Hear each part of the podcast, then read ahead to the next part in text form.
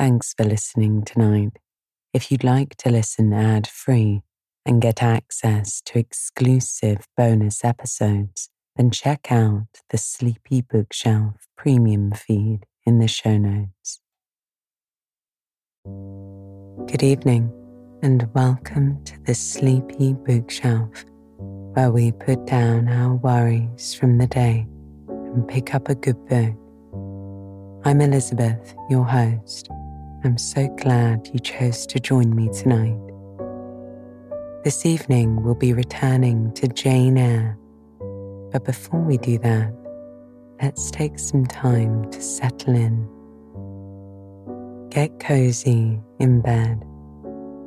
Sink deeper into your mattress and relieve yourself of any pressure to fall asleep.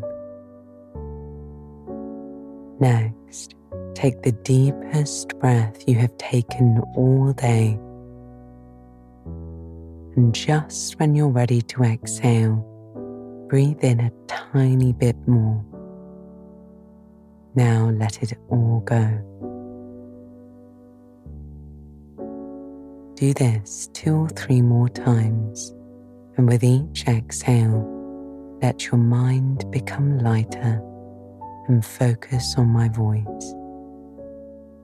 To recap on our last episode, winter gave way to spring and summer at Lowood, and with it followed an outbreak of typhus among the pupils. Nearly half of the girls were infected, and in this lapse in attendance, the healthy students were given far more freedom.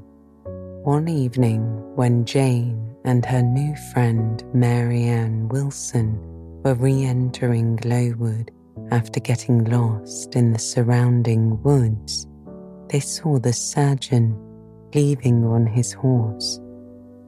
Something told her he had come for Helen Burns, who had been taken ill, but not from typhus. She asked the attending nurse how Helen was, and the nurse responded gravely. She told Jane she was not able to visit and that Helen was being held separately in Miss Temple's private room. That night, Jane crept across the school undetected to Miss Temple's chamber and found Helen there in a cot being watched over by a sleeping nurse. Helen was awake and invited Jane into her bed to warm her feet. She spoke of death calmly and contentedly, and when Jane awoke, she was being carried back to the dormitory. Helen had passed away. The typhus outbreak had caused outrage and called for reform at Lowood, and things got better with Mr. Brocklehurst largely removed from his position of absolute authority. Jane spent a further eight years there, six as a student and two as a teacher, until Miss Temple married and left. At this, Jane decided to broaden her prospects and posted an advertisement in the local paper. And so we pick back up tonight with Jane walking back to school, having collected a letter from the post office in response to her advertisement. So just relax and close your eyes as I turn to the next pages of Jane Eyre.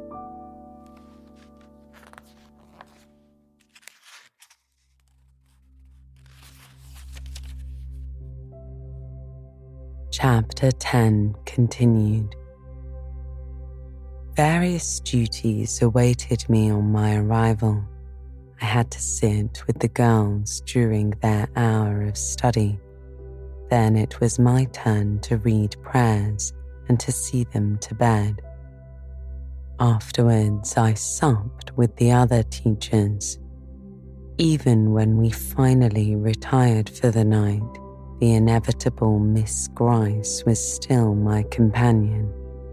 We had only a short end of candle in our candlestick, and I dreaded lest she should talk till it was all burnt out. Fortunately, however, the heavy supper she had eaten produced a soporific effect. She was already snoring before I had finished undressing. There still remained an inch of candle. I now took out my letter. The seal was an initial F. I broke it.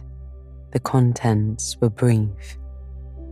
If J.E., who advertised in the Herald of last Thursday, possesses the acquirements mentioned, and if she is in a position to give satisfactory references as to character and competency, a situation can be offered her where there is but one pupil, a little girl under 10 years of age and where the salary is £30 per annum.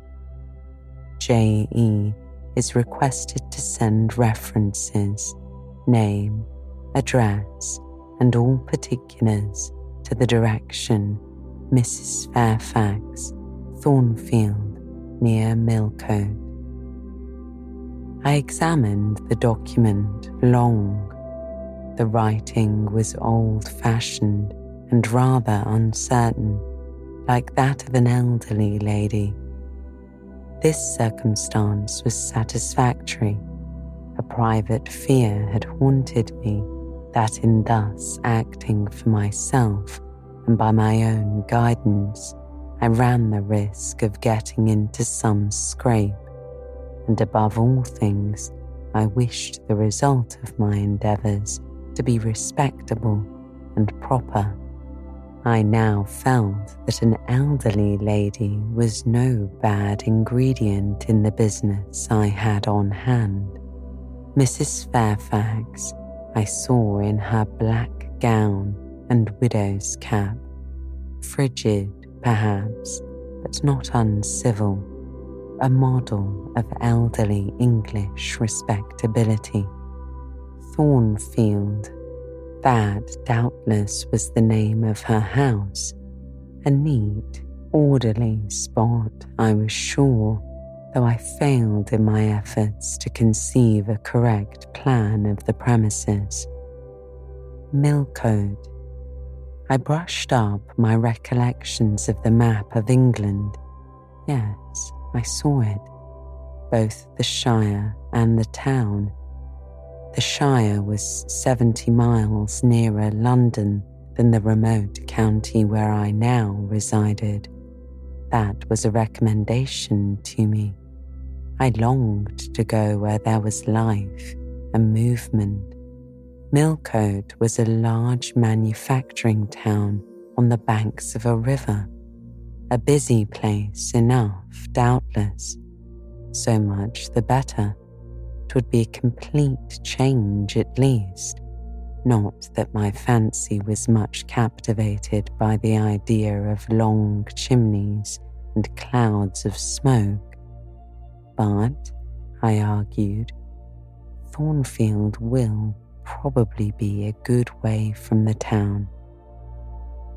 Here, the socket of the candle dropped and the wick went out. Next day, new steps were to be taken. My plans could no longer be confined to my own mind.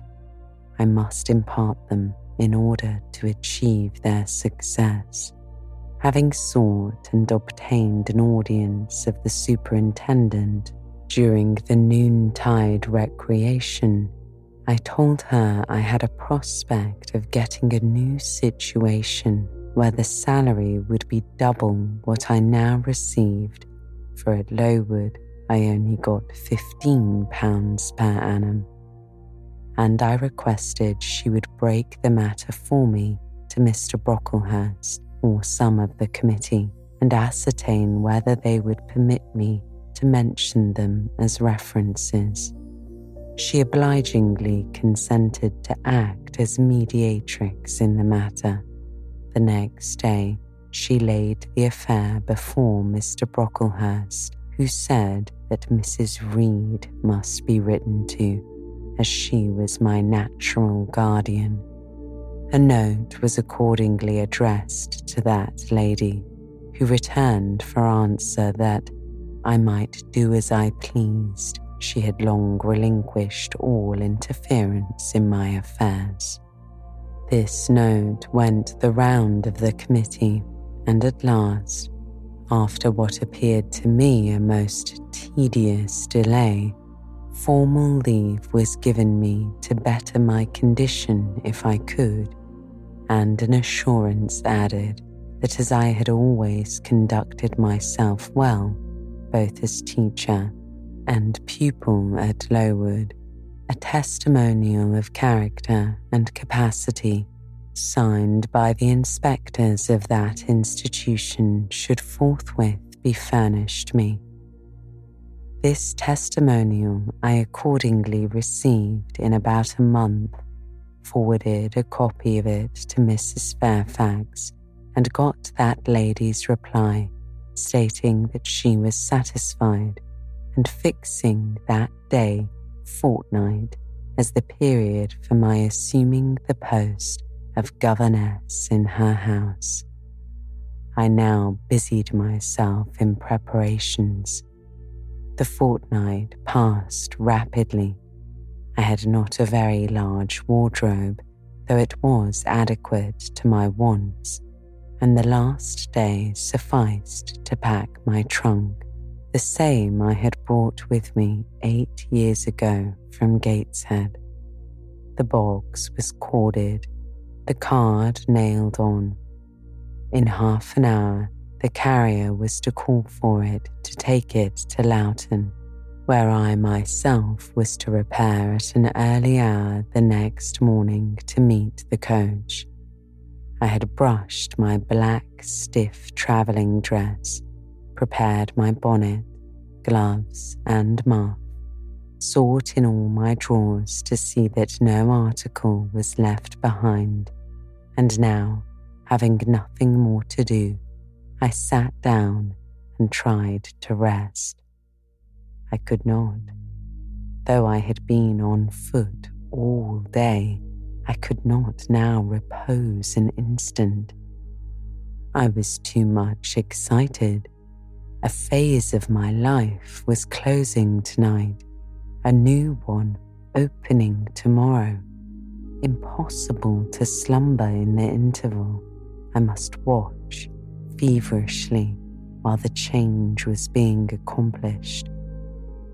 Miss, said a servant who met me in the lobby where I was wandering like a troubled spirit. A person below wishes to see you carrier, no doubt, I thought, and ran downstairs without inquiry.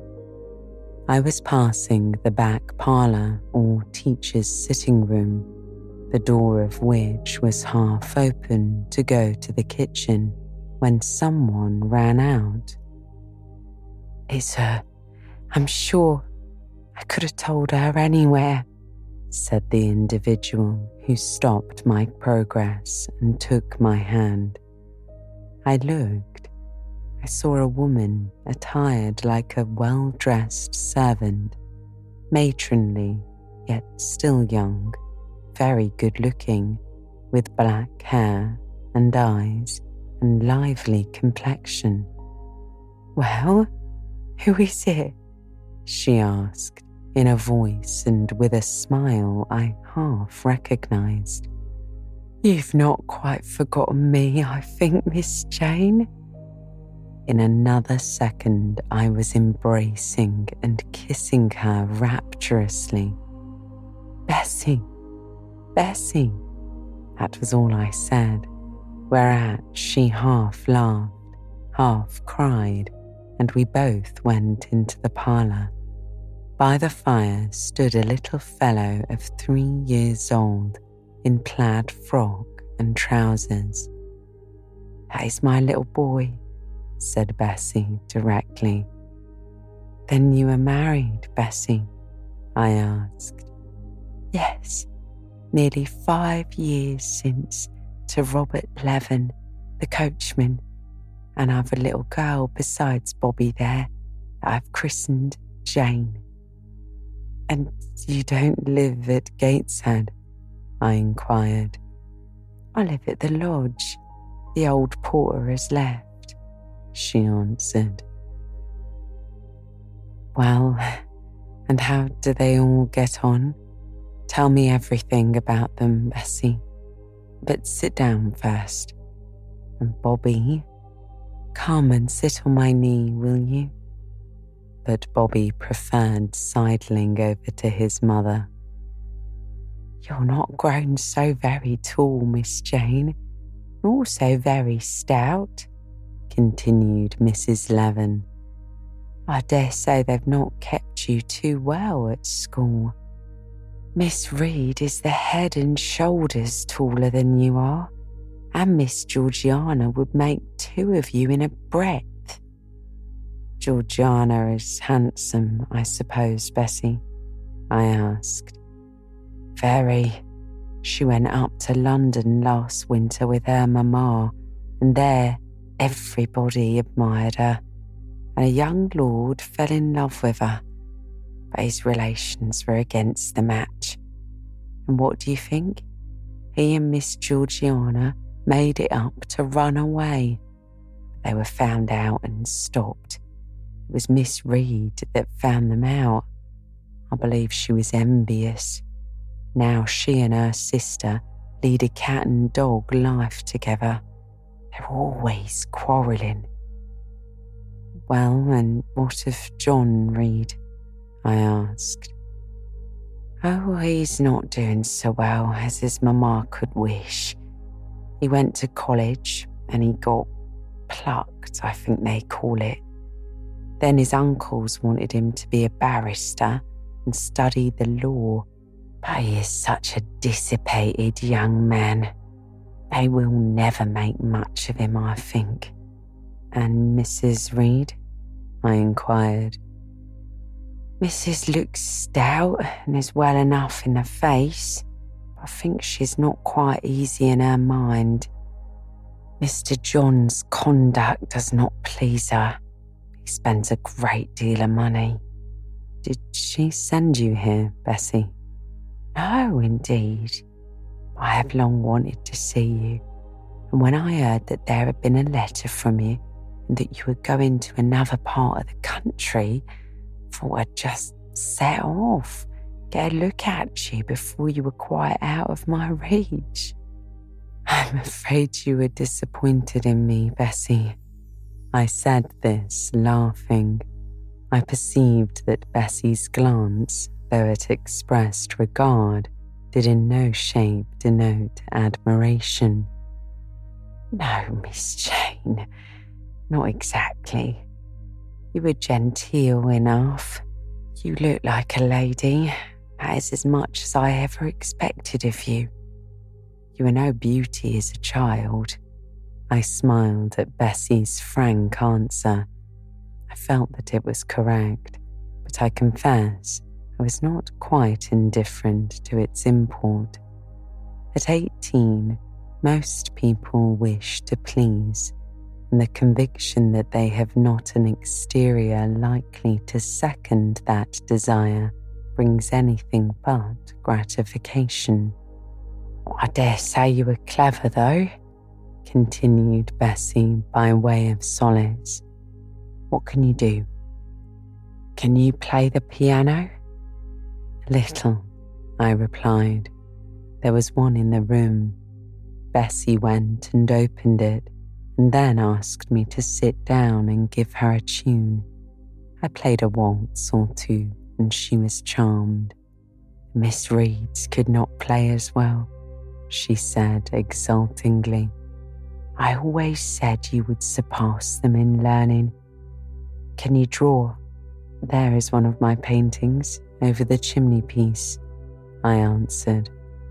It was a landscape in watercolours of which I had made a present to the superintendent in acknowledgement of her obliging mediation with the committee on my behalf, and which she had framed and glazed.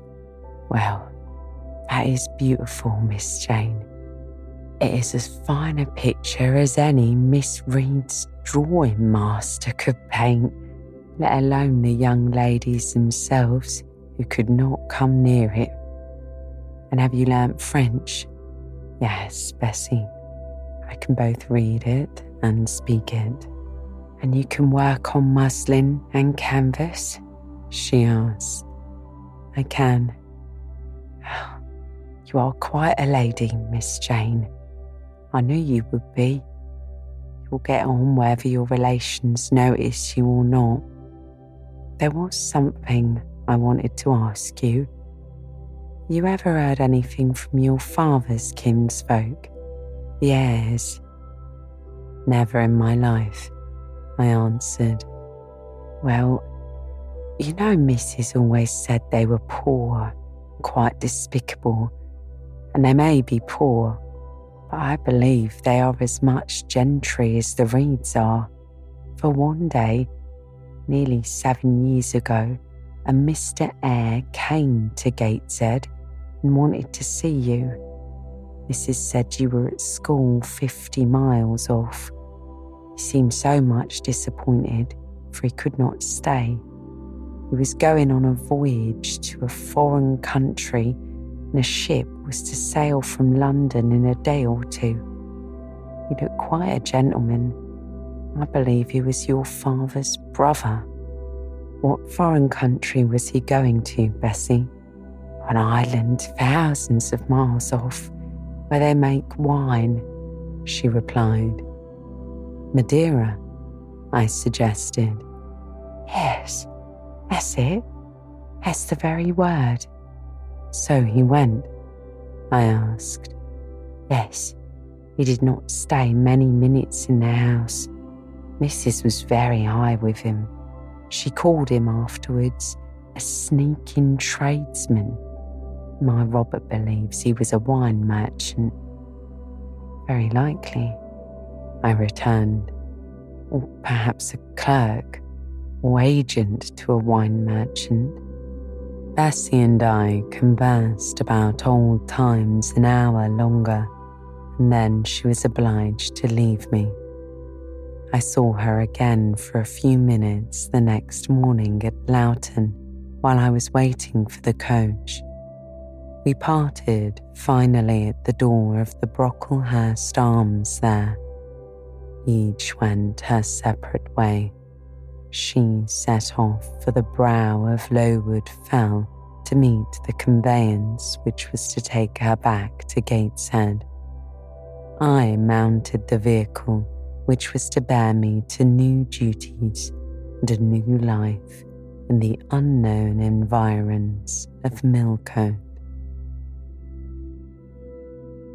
Chapter 11 a new chapter in a novel is something like a new scene in a play, and when I draw up the curtain this time, reader, you must fancy you see a room in the George Inn at Millcote with such large figured papering on the walls as inn rooms have, such a carpet, such furniture such ornaments on the mantelpiece, such prints, including a portrait of George III and another of the Prince of Wales, and a representation of the death of Wolfe.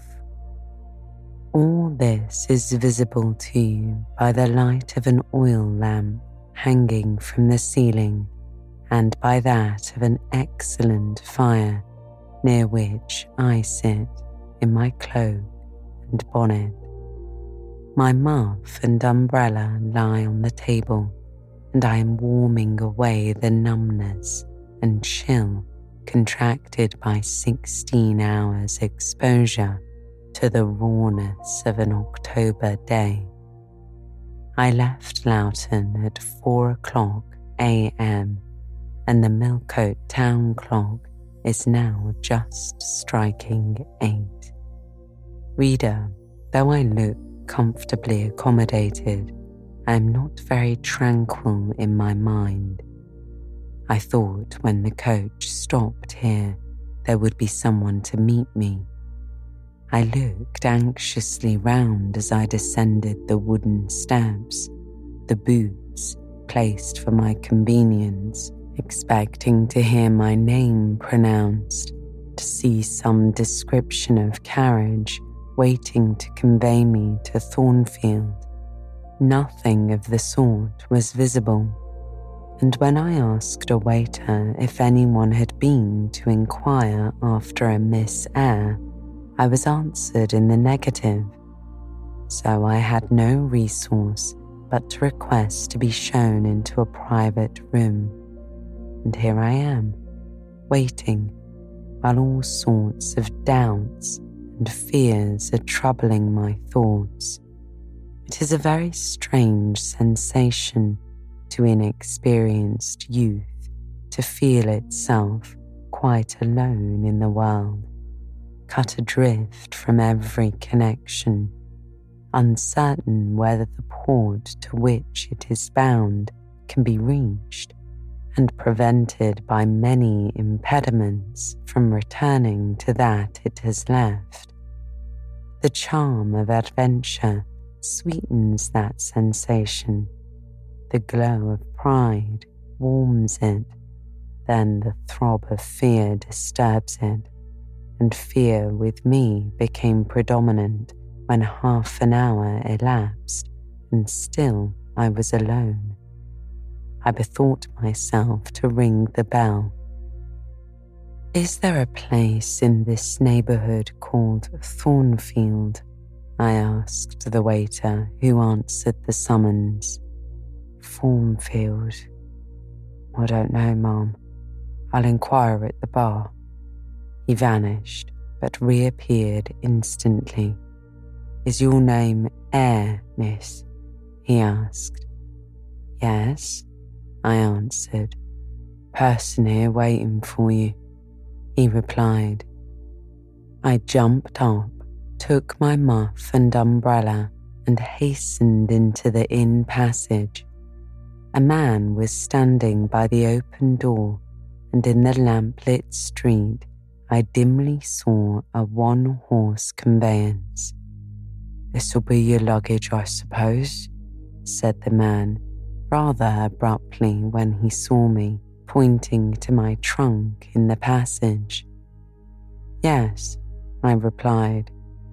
He hoisted it onto the vehicle, which was a sort of car, and then I got in. Before he shut the door, I asked him how far it was to Thornfield. A matter of six miles, he replied. How long shall we be before we get there? Up an hour and a half, he returned. He fastened the car door, climbed to his own seat outside, and we set off. Our progress was leisurely and gave me ample time to reflect. I was content to be at length so near the end of my journey, and as I leaned back in the comfortable though not very elegant conveyance, I meditated much at my ease. I suppose, thought I, judging from the plainness of the servant and carriage, Mrs. Fairfax is not a very dashing person. So much the better. I never lived amongst fine people but once, and I was very miserable with them. I wonder if she lives alone except this little girl. If so, and if she is in any degree amiable, I shall surely be able to get on with her. I will do my best. It is a pity that doing one's best does not always answer. At Lowood, indeed, I took that resolution, kept it, and succeeded in pleasing. But with Mrs. Reed, I remember my best was always spurned with scorn. I pray God Mrs. Fairfax may not turn out as second Mrs. Reed, but if she does, I'm not bound to stay with her. Let the worst come to the worst. I can advertise again. How far are we down the road now, I wonder? I let down the window and looked out. Millcote was behind us. Judging by the number of its lights, it seemed a place of considerable magnitude, much larger than Lowton. We were now, as far as I could see, on a sort of common, there were houses scattered all over the district. I felt we were in a different region to Lowood, more populous less picturesque, more stirring, less romantic. The roads were heavy, the night misty. My conductor let his horse walk all the way, and the hour and a half extended, I verily believe, to two hours. At last he turned in his seat and said, you're not so far from Thornfield now. Again, I looked out. We were passing a church. I saw its low, broad tower against the sky, and its bell was tolling a quarter. I saw a narrow galaxy of lights, too, on a hillside, marking a village or hamlet. About 10 minutes after, the driver got down and opened a pair of gates. We passed through and they clashed behind us.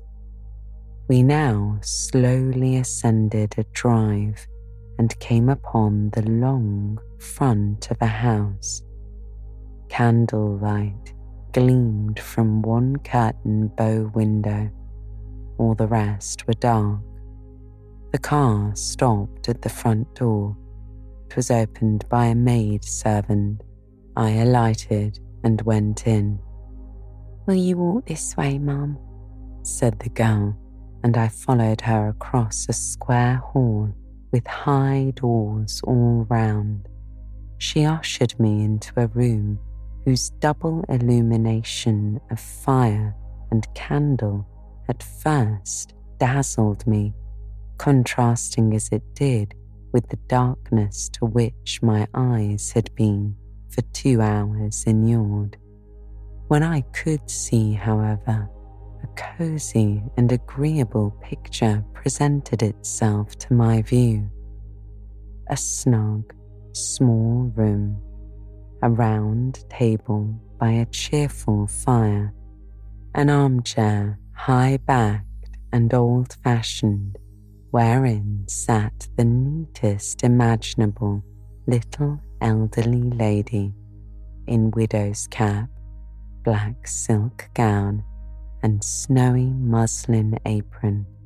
Exactly what I had fancied Mrs. Fairfax, only less stately and milder looking.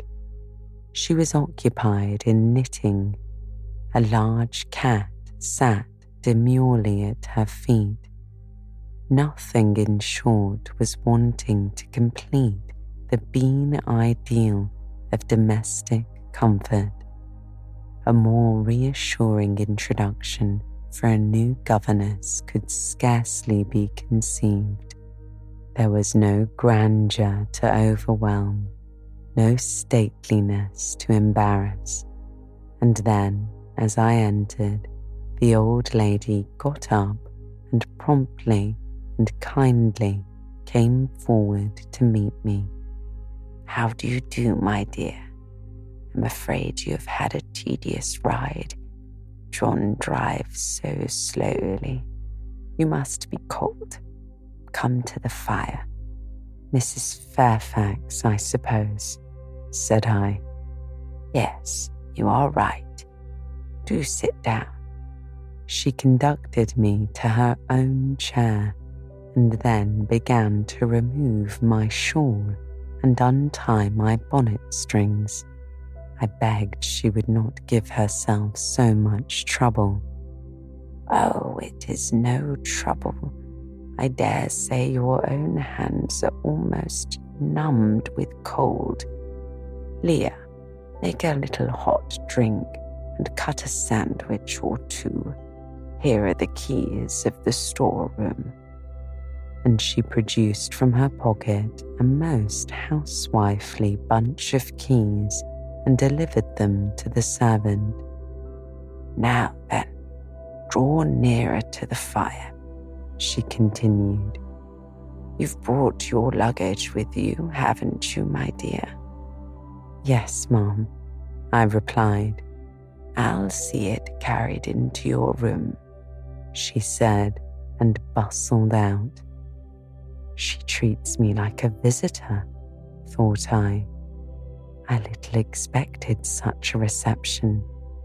I anticipated only coldness and stiffness. This is not like what I have heard of the treatment of governesses, but I must not exult too soon.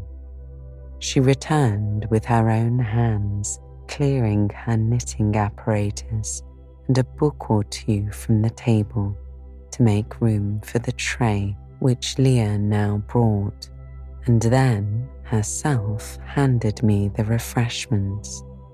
I felt rather confused at being the object of more attention than I had ever before received, and that too shown by my employer and superior. But as she did not herself seem to consider she was doing anything out of her place, I thought it better to take her civilities quietly. Shall I have the pleasure of seeing Miss Fairfax tonight? I asked when I had partaken of what she offered me. What did you say, my dear?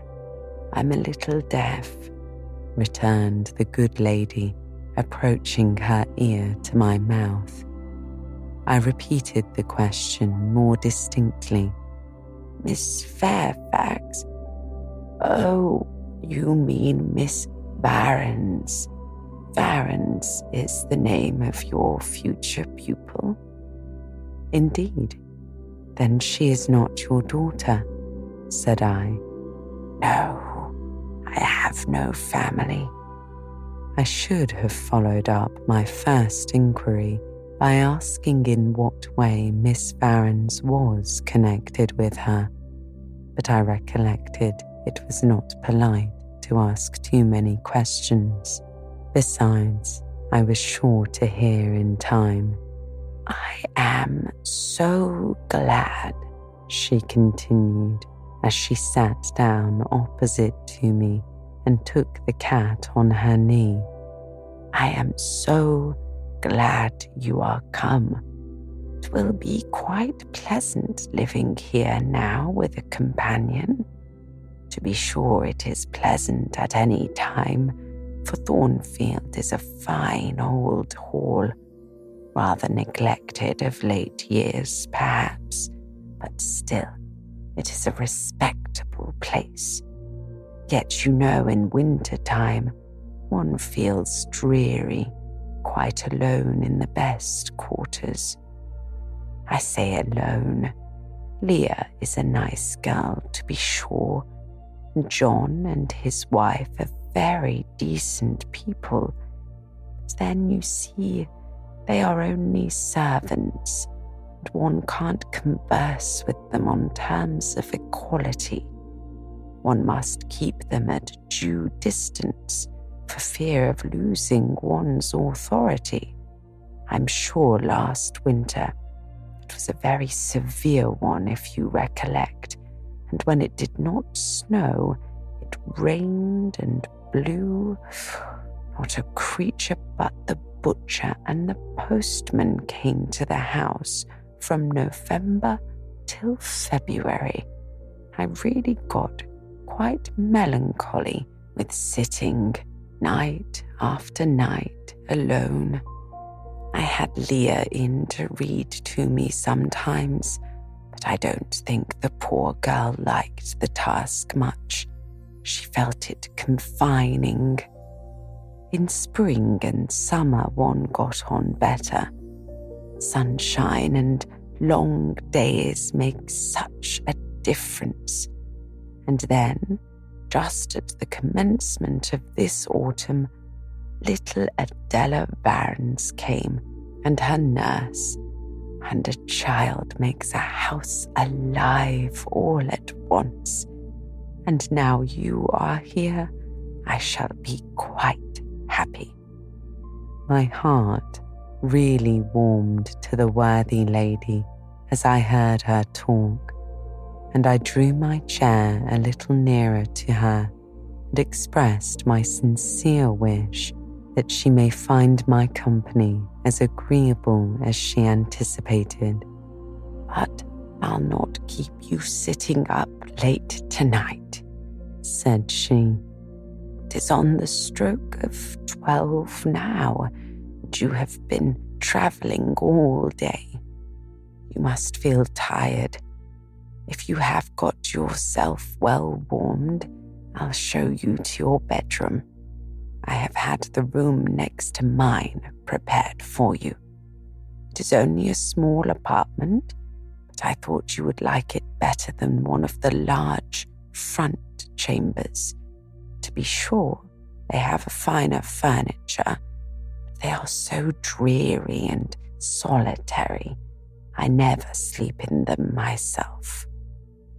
I thanked her for her considerate choice and as I really felt fatigued with my long journey, expressed my readiness to retire.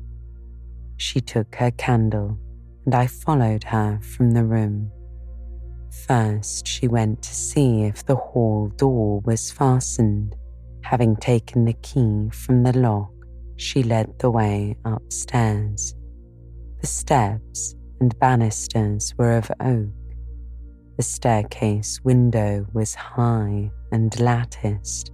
Both it and the long gallery into which the bedroom doors opened looked as if they belonged to a church rather than a house.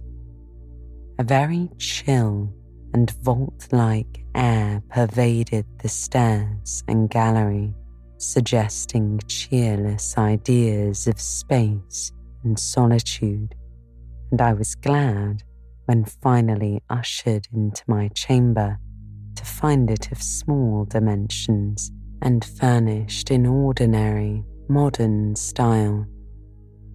When Mrs. Fairfax had bidden me a kind good night and I had fastened my door, gazed leisurely round, and in some measure effaced the eerie impression made by that wide hall, that dark and spacious staircase, and that long, cold gallery. By the livelier aspect of my little room, I remembered that after a day of bodily fatigue and mental anxiety, I was now at last in safe haven. The impulse of gratitude swelled my heart, and I knelt down at the bedside and offered up thanks where thanks were due, not forgetting ere I rose to implore aid on my further path and the power of meriting the kindness which seemed so frankly offered me before it was earned. My couch had no thorns in it that night, my solitary room no fears, and once weary and content, I slept soon and soundly. When I awoke, it was broad day the chamber looked such a bright little place to me as the sun shone in between the cheerful blue chintz window curtains showing papered walls and a carpeted floor, so unlike the bare planks and stained plaster of Lowood that my spirits rose at the view. Externals have a great effect on the young. I thought that a fairer era of life was beginning for me, one that was to have its flowers and pleasures as well as its thorns and toils. My faculties, roused by the change of scene, the new field offered to hope, seemed all astir. I cannot precisely define what they expected, but it was something pleasant. Not perhaps that day or that month, but an indefinite future period. I rose. I dressed myself with care, obliged to be plain, for I had no article of attire that was not made with extreme simplicity. I was still by nature solicitous to be neat. It was not my habit to be disregardful of appearance or careless of the impression I made. On the contrary, I ever wished to look as well as I could and to please as much as my want of beauty would permit. I sometimes regretted that I was not handsomer. I sometimes wished to have rosy cheeks, a straight nose, and small cherry mouth. I desired to be tall, stately, and finely developed in figure. I felt it a misfortune I was so little, so pale, and had features so irregular and so marked. And why had I these aspirations and these regrets? It would be difficult to say. I could not then distinctly say it to myself, yet I had a reason, and a logical, natural reason too. However, when I had brushed my hair very smooth and put on my black frock, which, Quaker like as it was, at least had the merit of fitting to a nicety, and adjusted my clean white tucker I thought I should do respectably enough to appear before Mrs. Fairfax, and that my new pupil would not at least recoil from me with antipathy. Having opened my chamber window and seen that I had left all things straight and neat on the table, I ventured forth, traversing the long and matted gallery I descended the slippery steps of oak. Then I gained the hall. I halted there for a minute. I looked at some pictures on the walls. One, I remember, represented a grim man in a cuirass, and one a lady with powdered hair and a pearl necklace. At a bronze lamp pendant from the ceiling at a great clock whose case was of oak, curiously carved and ebony black with time and rubbing. Everything appeared very stately and imposing to me, but then I was so little accustomed to grandeur. The hall door which was half of glass, stood open. I stepped over the threshold. It was a fine autumn morning. The early sun shone serenely on embrowned groves and still green fields. Advancing onto the lawn, I looked up and surveyed the front of the mansion It was three stories high, of proportions not vast, though considerable. A gentleman's manor house, not a nobleman's seat. Battlements round the top gave it a picturesque look. Its grey front stood out well from the background of a rockery whose cawing tenants were now on the wing. They flew over the lawn and grounds to alight in a great meadow, from which these were separated by a sunk fence, and where an array of mighty old thorn trees, strong, knotty, and broad as oaks, at once explained the etymology of the mansion's designation. Farther off were hills, not so lofty as those round Lowood, nor so craggy, nor so like barriers of separation from the living world, but yet quiet and lonely hills enough, and seeming to embrace Thornfield with a seclusion I had not expected to find existent so near the stirring locality of Millcote, a little hamlet whose roofs were blent with trees straggled up the side of one of these hills. The church of the district stood near Thornfield, its old tower top looked over a knoll between the house and gates.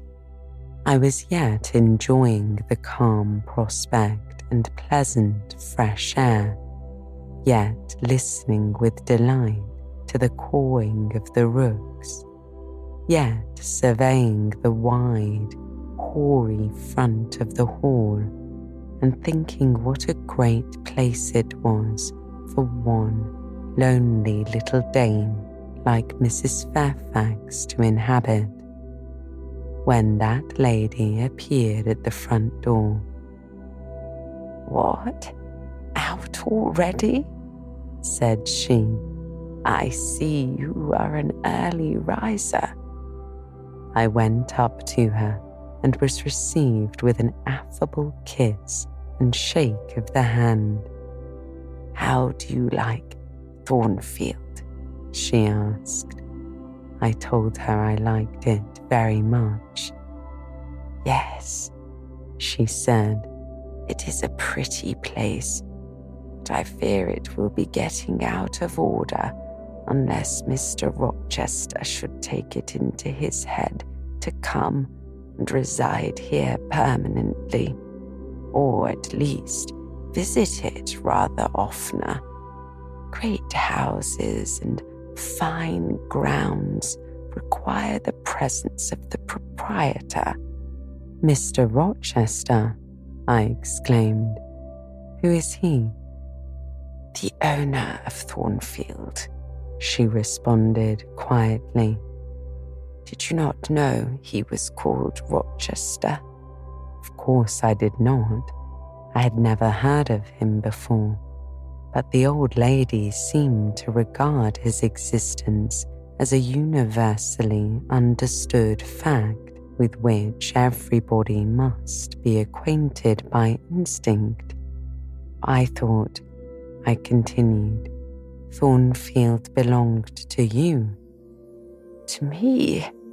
Bless you, child. What an idea. To me.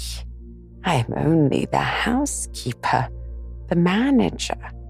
To be sure, I am distantly related to the Rochesters by my mother's side, or at least my husband was. He was a clergyman, incumbent of Hay, that little village yonder on the hill, and that church near the gates was his. The present Mr. Rochester's mother was a Fairfax and second cousin to my husband, but I never presume on the connection. In fact, it is nothing to me. I consider myself quite in the light of an ordinary housekeeper. My employer is always civil, and I expect nothing more. And the little girl, my pupil? I asked. She is Mr. Rochester's ward. He commissioned me to find a governess for her. He intended to have her brought up in the Shire, I believe. Here she comes with her bonne, as she calls her nurse. The enigma then was explained. This affable and kind little widow was no great dame, but a dependent like myself. I did not like her the worse for that. On the contrary, I felt better pleased than ever. The equality between her and me was real, not the mere result of condescension on her part. So much the better. My position was all the freer.